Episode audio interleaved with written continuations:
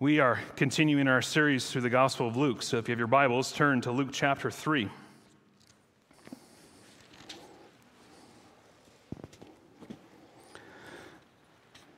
I wondered this week what it would be like if God kept a journal. You know, journals can be intriguing because they hold a person's inner thoughts and feelings. And reading through a journal helps us understand how, how they see themselves, how they understand their relationships to other people. So, what does a journal written by God look like? Well, if you look back in the Old Testament, we see some entries into God's journal that give us a glimpse into God's heart. And we see the tension right away in Hosea 11:1, when he says, "Israel was a child, I loved him, and out of Egypt I called him my son." And we start with these tender words of love and compassion, God's love for his people in the exodus from Egypt. And the plagues were sent, and the waters parted and secured their freedom, and even food fell from the heavens. Things seem good in their history, but just the next verse in the journal paints another side of the story. In verse 2, the more they were called, the more they went away. They kept sacrificing to Baals and burning offerings to idols. See, God's people had a good childhood, but soon they stopped listening to the Lord and would soon do the exact opposite that God commanded. And the problem facing God's people was now much greater than a tyrant in Egypt and a slavery that came with it. They needed a solution greater than another exodus from a land. And throughout his journal, we read line after line of the struggle between the continued faithfulness of God and the continued unfaithfulness of his people. And it seems that God might have just given up on his people. But then we keep reading and find out that he will never give up. Line after line, tragedy after tragedy, person after person, God will have his way, but not before going silent for four centuries. No word from God, which brings us to Luke. And God comes and speaks to the lowly, to the nobodies, to the weak and the inconsequential in this world. And he, he discloses an amazing plan to redeem his people and to take the news to the world. And as we saw last week, John exalts Christ. And he pushes himself to the side and he cries out, another gospel writer, Behold, the Lamb of God who takes away the sin of the world. See, John lived his life to exalt Jesus. And so that leads me to my main idea. And if I said this through the Gospel of Luke, if you write down anything in this sermon, write down this, okay? Here's the main idea Exalting Christ will cost us more than we realize and satisfy us longer than we imagine. Exalting Christ will cost us more than we realize and satisfy us longer than we can imagine. And see, John's ministry is a two sided coin a, a, plea for repentance and preparation for the Lord's coming on one side, and, and looking to Christ on the other. And like a good pathfinder, John points to Jesus in every sentence. So this morning we're going to look at verses 15 in Luke chapter 3 through the end of the chapter. And, and three areas that we'll see that, that talk about Jesus. Okay, so three points to this sermon. It should be on the screen at some point for you if you want to take notes. If not, it's on the, the church app. If you haven't downloaded that, you can look through that, and it has the church, uh, the, the, the, bulletin for today, and then the, the points of the main idea and the three points are on there also. But number one, what does John say about Jesus? What does John say about Jesus? Verses 15 through 20. So look at verse 15. As the people were in expectation and all were questioning their hearts concerning John, whether he might be the Christ, John answered them all, saying, I baptize you with water, but he who is mightier than I is coming, the strap whose sandals I'm not worthy to untie. He will baptize you with the Holy Spirit and fire. See, John's preaching was bringing crowds to the wilderness. He, he, wasn't a prophet to the city, he was, he was subjected to the unknown, to the areas where no one lived, and people flocked there to hear him preach. And they're thinking about what he's saying. It says they're, they're questioning in their hearts concerning John. And friends, the, the gospel takes huge strides in people when it causes them to think. People cannot be converted unless there is first some thought that's given to who Jesus is and why he came to earth. Thinking is the start of the path towards conversion. Thinking is not faith and repentance, but it's, also, but it's always this hopeful symptom. So when be, people begin to start thinking about God in their hearts, we need to be encouraged, friends. That's the first step. And the people here, they're considering who John was and what he was saying. And so they begin to ask questions Was he a Christ? Remember, they haven't heard anything for, for 400 years. And so they're trying to piece together what, what's happening here, what John is saying. But in this, John is quick to point people to God and not himself. See, faithful preachers always exalt Christ. They will refuse to honor themselves in their preaching. And our task as preachers is to make Jesus big and ourselves small. We cannot point people to Jesus and to ourselves at the same time. And Jesus was a pointer, away from himself to Jesus. Charles Spurgeon said, I do believe we slander Christ when we think we are to draw the people by something else but by the preaching of Christ crucified. There must be no other topic on the lips of a preacher other than Jesus Christ. And we see this so clearly in the ministry of John. And then he makes an interesting statement here about not being worthy of untying Jesus' sandals. See, one duty of, of a slave that he, he was to untie the sandals from his master's feet. But in Judaism, there was such a degrading task that even a Hebrew slave sh- shouldn't do that. And here John is saying that he is so inferior to the coming Messiah that he is not even worthy to perform the even most menial task of this servant. And John wouldn't even think of himself being the lowest servant of Jesus. See, he's constantly wanting to point away from himself to Christ. It's not that untying sandal was too demeaning for the prophet, it's that he was not worthy enough to be that close to the Messiah. It's like the president saying he's not worthy to take out the garbage for Jesus. That's too high of a task. It's too important. So, human beings are not to be Jesus' advisors or equals. They are greatly honored to even know him and be saved by him. And we should remind ourselves of our place that we're to be servants of Jesus. And then John describes two baptisms here in verse 16. His was the baptism of water, and it's the outward. And man can perform the outward ordinance, and we should, but man cannot read the hearts of people. Man, man cannot change the hearts of people. Man can't change their insides. We preach the gospel faithfully to the ears of people, but we can't take it and, and, and change them. But Jesus is different. His baptism is not the same as John's. He does change people. It says his baptism is by fire. I believe that's pointing to the judgment that's coming in verse 17. Darrell Bock, one commentator, said, One baptism is, offered, uh, baptism is offered to the world, but it has two consequences. It divides people into two groups. Those who accept it by accepting the one who brings it are purged and taken in. Those who do not are thrown to the wind. And the next verse says, That is much. And see, John is preaching the message of judgment that Jesus is coming to separate the grain from the chaff, those who embrace him and those that disregard him. And that's why he says in verse 17, his winnowing fork is in, in his hand to clear the threshing floor and to gather the wheat into the barn, but the chaff he will burn with unquenchable fire. See, the winnowing fork by, by the, the, this time frame was an instrument used by farmers in the ancient world to divide the chaff from the wheat. And the process was simple. The heavier, the, the usable grain would fall directly down into the threshing floor, while the lighter, useless chaff would be blown away. And the farmer would take his winnowing fork and he would throw it up in the air, and just the general movements of the air currents would be enough to do the job of separation. And John is saying that Jesus is ready to divide the people. Just as wheat is saved for the storehouse, so are those saved who draw near to him and will be spared. But also, just as the chaff is tossed to the wind, gathered, and then burned, so will be the end of those who refuse Jesus Christ. Jesus separates people, and his winnowing fork is in hand, he says. He is clearing the, cleaning up the, the threshing floor. He's purging. It's a decisive judgment.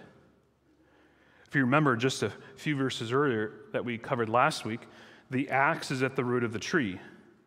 And John here is taking it yet another step further to drive home the point of a coming judgment. The time of crisis had come. People will need to respond to Jesus. You will either love Jesus or you will hate him. There is no third option. And I find it interesting that the very nature of the chaff and the grain caused them to be separated. See, the lightweight chaff is carried off by the wind, while the heavier grain falls back to the threshing floor. Their true character is revealed in this process. And this is an image that's seen throughout the Old Testament. In Proverbs 20, 26, it says, A wise king winnows the wicked and drives the wheel over them. In Isaiah 41, 15 and 16, behold, I make you a threshing sledge, new, sharp, and having teeth. You shall thresh the mountains and crush them. You shall make the hills like chaff.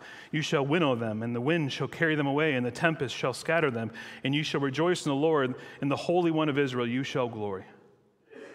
And in that, he's saying God will have his judgment on all the earth. And God is going to judge those that have disregarded him even those that have spoke of knowing him, but have never lived that way, have never turned to him. And he's separating one kind of person from another those that trust in God and those that trust in themselves. And then Luke says in verse 18 so with many other exhortations, he preached good news to the people. See, calling John's message good news might seem odd to us given his direct and, and challenging and even harsh tone. His words seem more like a caustic warning than good news. And if we come away thinking he's too harsh, our problem is our failure to appreciate what John is offering. The reality, especially spiritual reality, often seems a bitter pill to swallow at first. Healing can involve pain, especially when we're asked to look honestly at ourselves. Yet healing is good news, and John is calling people to genuine healing of the soul. But not all of the recipients of John's preaching were thankful. And we get that in the next verse. Look at verse 19. But Herod the Tetrarch, who had been reproved by him for Herodias, his brother's wife, and for all the evil things that Herod had done, added this to them all that he locked up John in prison. John didn't confine, confine his preaching to Sabbath mornings and to the synagogue. No, his preaching was public and it was sharply critical of those power structures of his day. See, John took on the religious leaders, John took on the military leaders, John took on the king. He didn't play favorites. He took on Herod, and we, we read about his interaction with Herod in Mark's gospel. So turn with me to Mark chapter 6. I want you to see this in your Bible. If you don't have your Bible open, you're going to get lost this morning. So, Mark chapter 6, look at verse 17.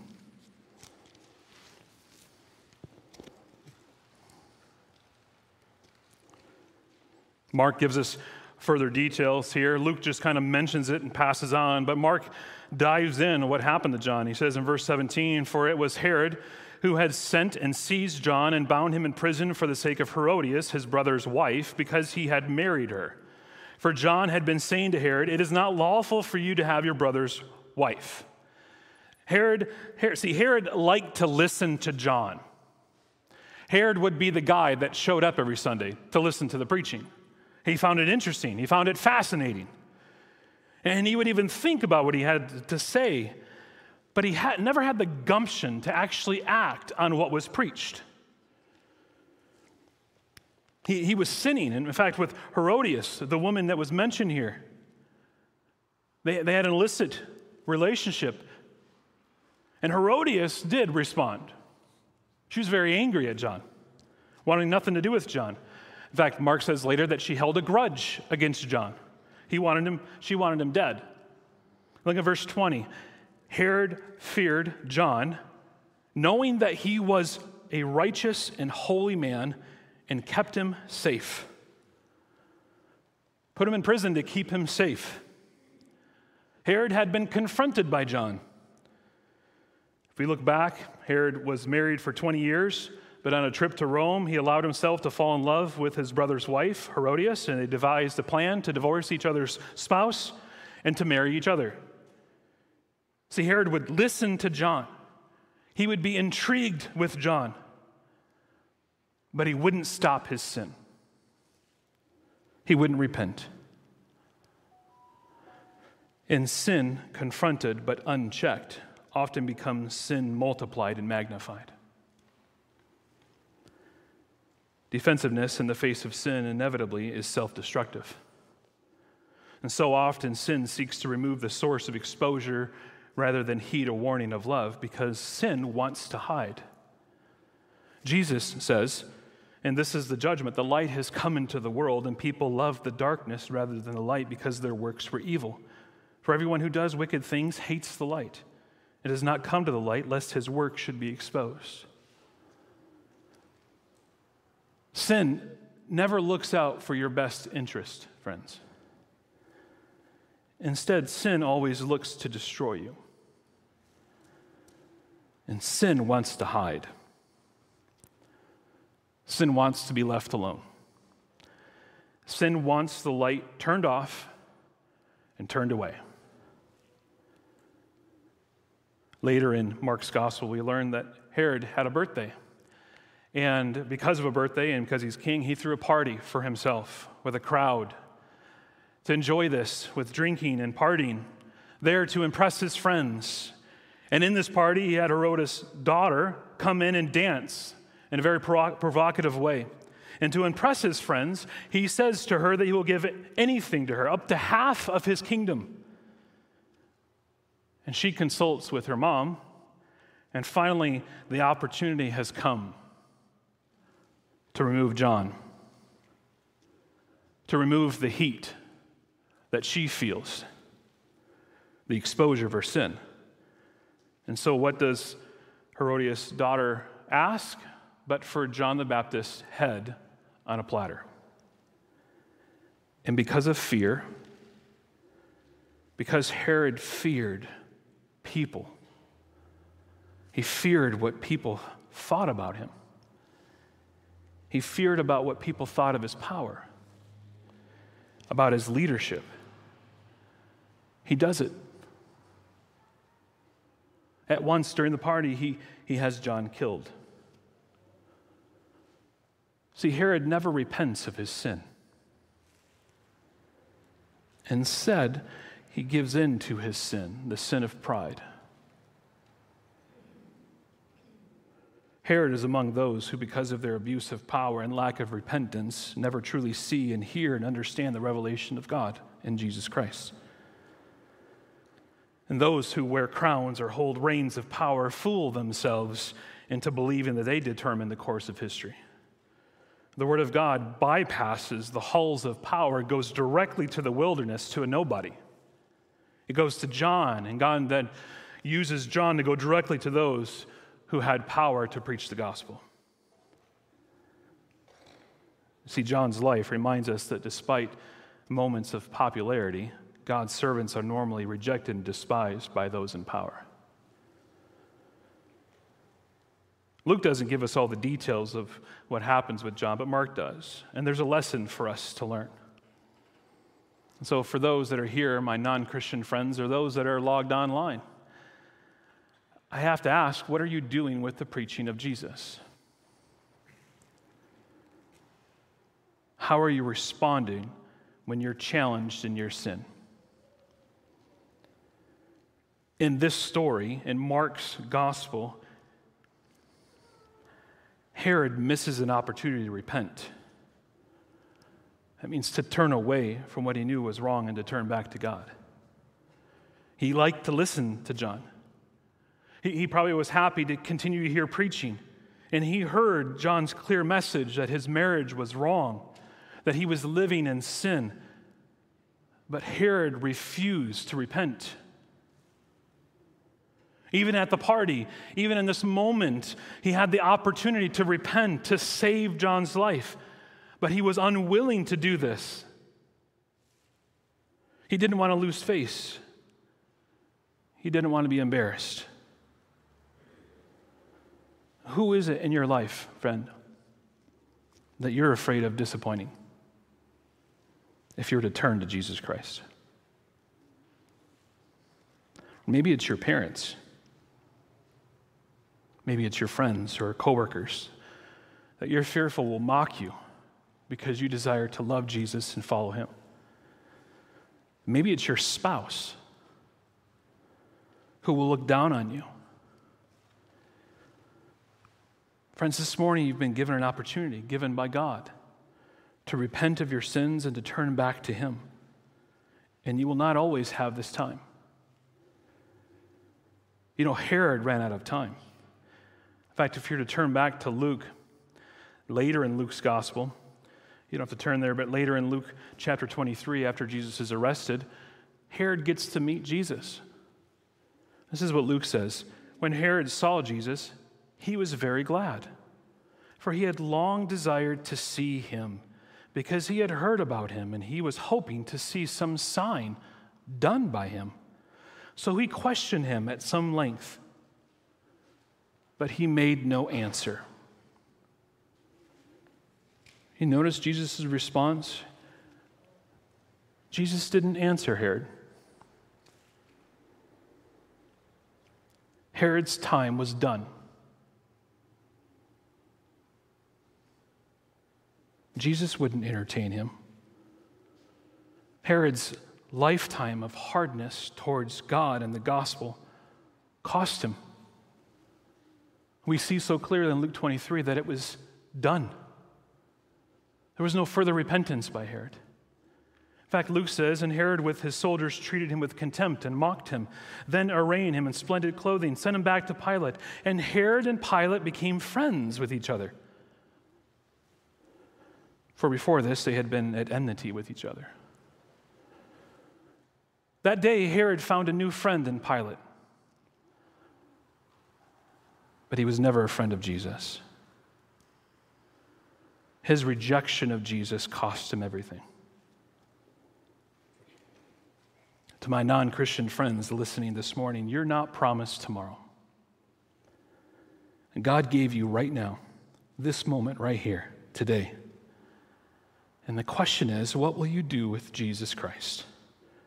Will you respond like Herod out of fear of what other people might think and you reject him? Will you continue to convince yourself, I'm sure, like Herod, that you're going to have more time later in life? You just need to do a few more things in life. Need to have more experiences in your young life. Then, then later, you can turn and you can live that Christian life. Friends, you don't have that promise. You're not even promised the drive home today or lunch this afternoon. But God, in His gracious kindness, woke you up this morning and brought you to this day, to this message, to this passage, to this very moment. And I implore you, friend, to turn to Christ in repentance and faith, to trust in God this morning, and to not let this day end without you believing in faith that Jesus died to take the penalty for your sins. Friends, He died to save you from yourself. And I encourage you to trust in him today. And to my Christian friends who are here, I go back to the main idea of this sermon. Exalting Christ will cost us more than we realize and satisfy us longer than we can imagine. See, for John, exalting Christ to Herod cost him his life. And the reward for God's servants in this world is not found here. What did John get for preaching repentance to Herod? He received prison and eventually he received a gruesome death. And despite the, the moments of popularity for John, he received what most faithful servants of Jesus receive from this world and he preached the gospel consistently, no matter the audience, no matter the consequences, and he would pay for it with his life. He was faithful to the task of evangelism. And the question is are we? Are we faithful to that task? See, John wasn't a fool. He knew who he was talking to. He knew Herod was king. But Herod was a sinner, and John preached the gospel to him. He only feared God. Who are you fearing? Who is it in your life that you're hiding the gospel from because you're scared of what they might say or how they might respond? Friends, pray for boldness from God.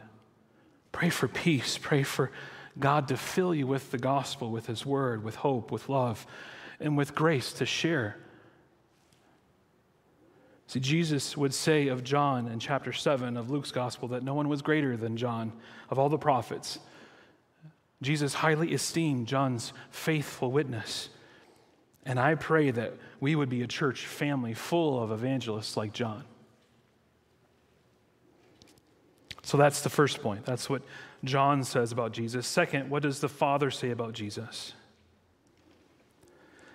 Verse 21 Now, when all the people were baptized, and when Jesus also had been baptized and was praying, the heavens were opened. Matthew and Mark tell us of the same event, but, but only Luke here notes that Jesus was praying. And this is going to be a key aspect of, of the life of Jesus that Luke will, will note throughout his gospel. Many events that we'll look at, Jesus was praying when it happened. Many have been confused over the baptism of Jesus. He wasn't baptized for repentance because Jesus had nothing to repent of. He was perfect. To be baptized is to make a statement about your loyalty, your allegiance, and identity. And Jesus here is identifying himself with people who need a baptism of repentance. But Matthew's gospel gives us a fuller picture. Matthew chapter 3 says, And Jesus came from Galilee to the Jordan to John to be baptized by him. And John would have prevented him, saying, I need to be baptized by you, and do you come to me? But Jesus answered him, Let it be so now, for thus it is fitting for us to fulfill all righteousness. Then he consented. See, John didn't want to baptize Jesus, he was shocked that he came to him. But here Jesus is saying his, my, my, baptism was an act, uh, an act of identification with sinners. He came into this world to fulfill all the righteous requirements of the law. And here, Jesus stands in our place, not just as the sin bearer, but also as our righteousness. He was fully obedient to every part of the law. And while he's praying, it says, John, Luke says, the heavens open up.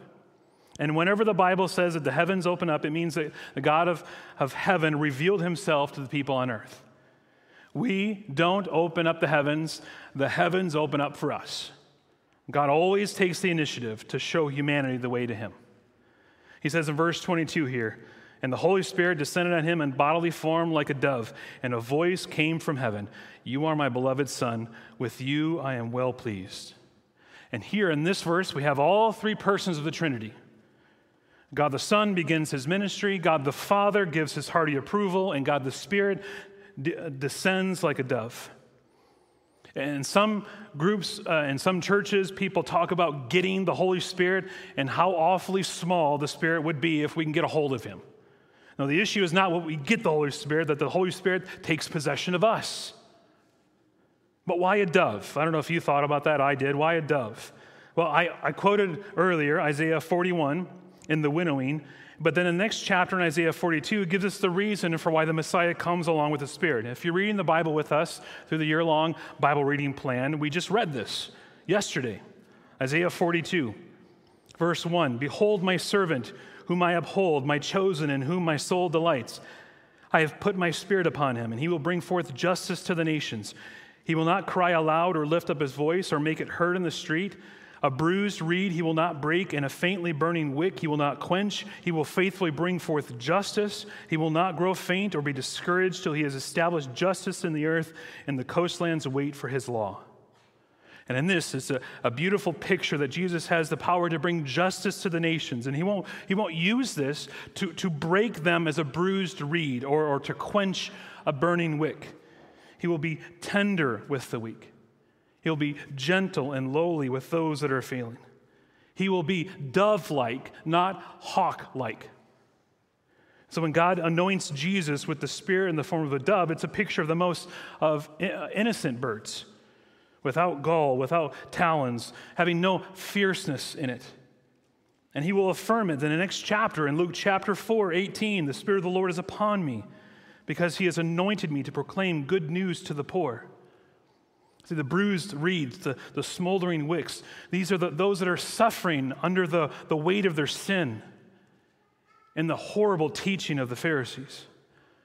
And he's saying here, Jesus comes with a dove like spirit and heals and brings gentle conviction. And then Luke says here that God speaks. Can you imagine how that would have been? The heavens opening, you hear God. And he says, You are my beloved Son. With you I am well pleased.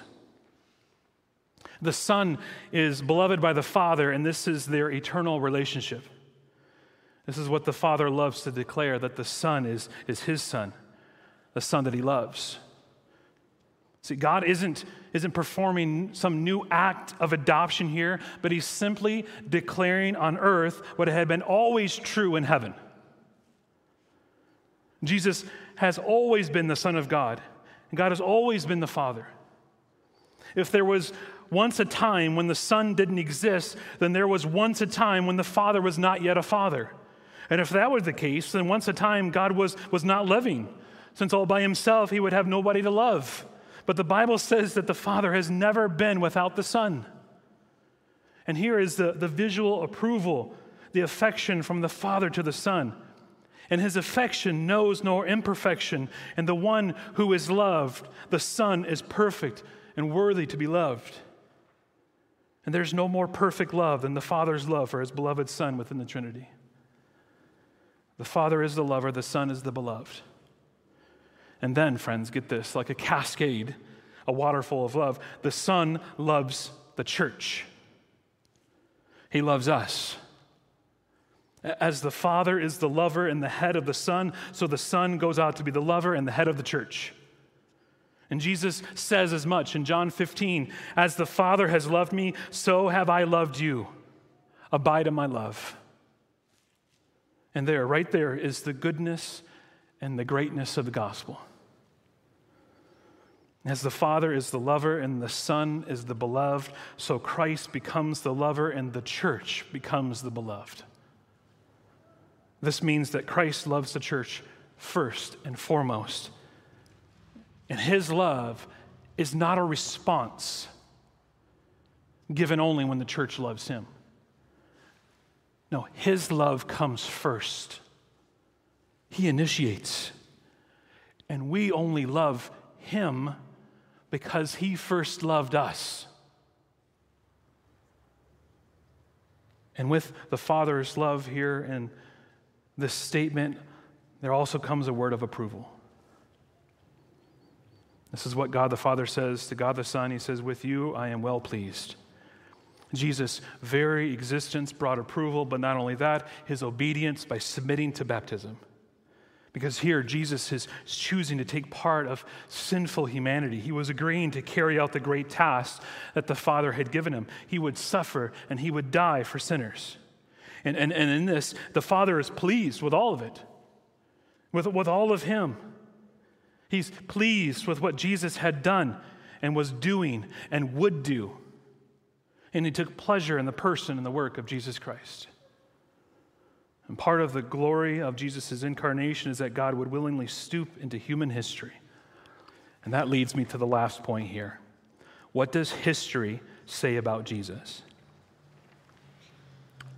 I was born in 1977, son of Alan, son of Harry, son of John, son of William, son of John II, son of John, son of Patrick, son of Charles, son of Patrick, son of Richard II, son of Richard, son of Nathaniel, son of Richard, son of Thomas II, son of Thomas, son of Edward Coulter, born in 1522 in England.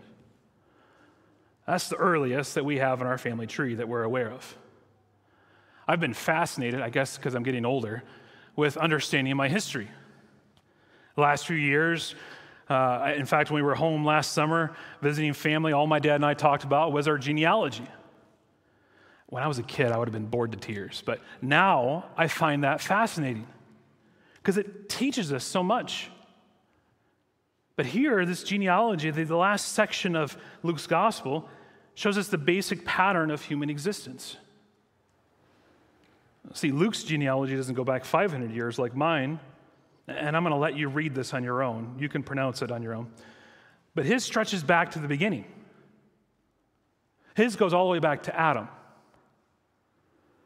It starts with childbirth, a man fathering a child, and a woman bearing them out of her womb, each child having his own name, their own identity.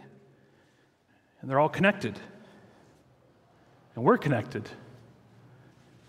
We're connected to the first human, Adam. One question that arises if you're reading other gospel accounts is why does Luke's genealogy go back to Adam while Matthew's genealogy stops at Abraham? And the reason I believe, surely, is that Matthew is writing for Jews who are interested in Jesus' connection with Father Abraham. But Luke is writing for a Gentile and therefore is more interested in Jesus' connection with all men through the descendant of Adam. And this fits beautifully in, with the emphasis we've seen already in the, univer, univer, the universal call of the gospel, that it's open to all men. And Jesus is not just the son of Abraham, but he's a man. He's connected to the first. His humanity is the crucial thing. And, and it seems that Luke wants to point him back to this, to attach him to Adam. And there's 75 people listed here. 75 persons listed in Luke's genealogy.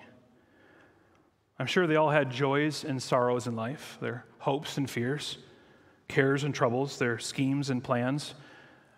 They were like us in many ways. I do find it fascinating to study my family. In fact, yesterday, as I was finishing my sermon, I needed to stop looking at my genealogy because I wanted to travel to England and do some more research. I know there's a town and a castle in Scotland with the name Coulter, so pretty proud of that. Not sure if it's my family or not.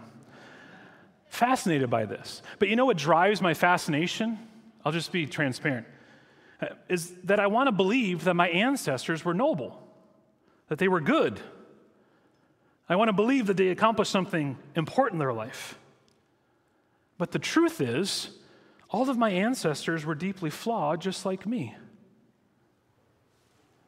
I mean, consider if you were to look through this list here in Luke's genealogy of Jesus, consider the skeletons in Jesus' family. Terah was an idolater, Abraham was a liar, Jacob was a cheater and a thief. Judah traded slaves and consorted with prostitutes. And David, who is David? A murderer, an adulterer. And we can begin to think that these men were always upstanding, that they're heroic. But they were all scoundrels, all the way back to Adam. And my, my family line, too. I'm sure if there was a detailed list of my family's sins, I would wince for anyone to read about it. But everyone's genealogy records a long line of sinners. And all along, God is consistently and secretly ordering the economy of salvation so that all of Israel's history is moving towards the Messiah.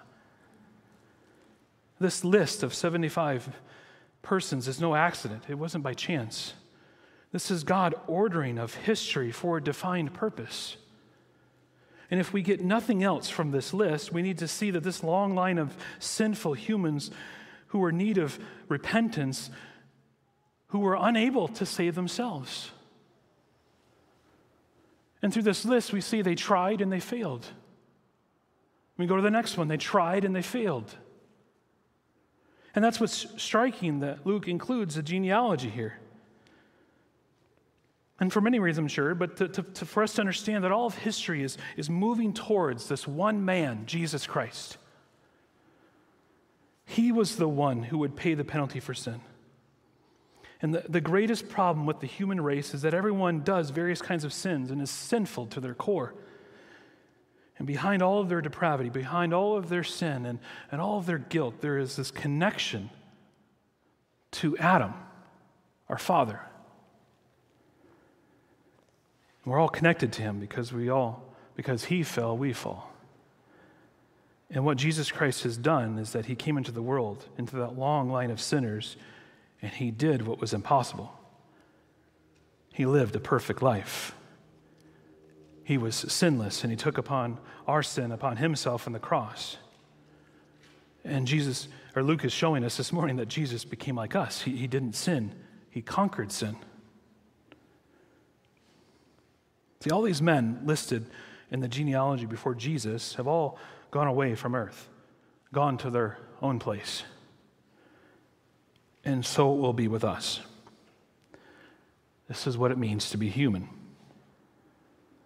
We all need to face that we were born, we live, and we sin, and because we sin, we die. But we don't have to die without hope. And why? Because Jesus is listed in this genealogy. From the very beginning, Jesus, God Himself, said that He would send uh, this line, long line of fallen sinners. He would send this Savior for all the struggles, for all the sin that Luke lists here. They had hope. There would be one who would come to redeem. And in Jesus Christ, all the promises made to Adam have been fulfilled. Friends, we too are passing away and soon we'll be gone from this earth. So, how will we live these remaining days? What will be said of us when we're gone? We can too easily worry about the approval of other humans, but if you're in Jesus Christ, we are the righteousness of God. We are approved by Him, which is the only approval that we need for this life. And if you're a Christian here this morning, you presently have Christ perfect righteousness as a gift. And you can find your security and peace that will outlast any other human security and peace. So, friends, trust in Him, rest in Him for this week until the, to the end where Jesus takes us home. Let's pray. Father, we thank you for the ministry of John the Baptist for his unwavering loyalty to you and to the preaching of the gospel, even knowing that he may not be safe in all of life. Father, we thank you that John kept the main thing the main thing. And I pray the same for us that we will emulate his faithfulness to you and to the word. Help us to be bold in our preaching of the gospel. Remind us this morning that it's possible to share the gospel faithfully in this world. Give us hope beyond what we see and hear and, and to trust in you for all things. And I pray that we would leave this place emboldened with faith in you and trust in you to share the hope that we have with those that we come in contact with. For your honor and glory alone, we pray. In Jesus' name.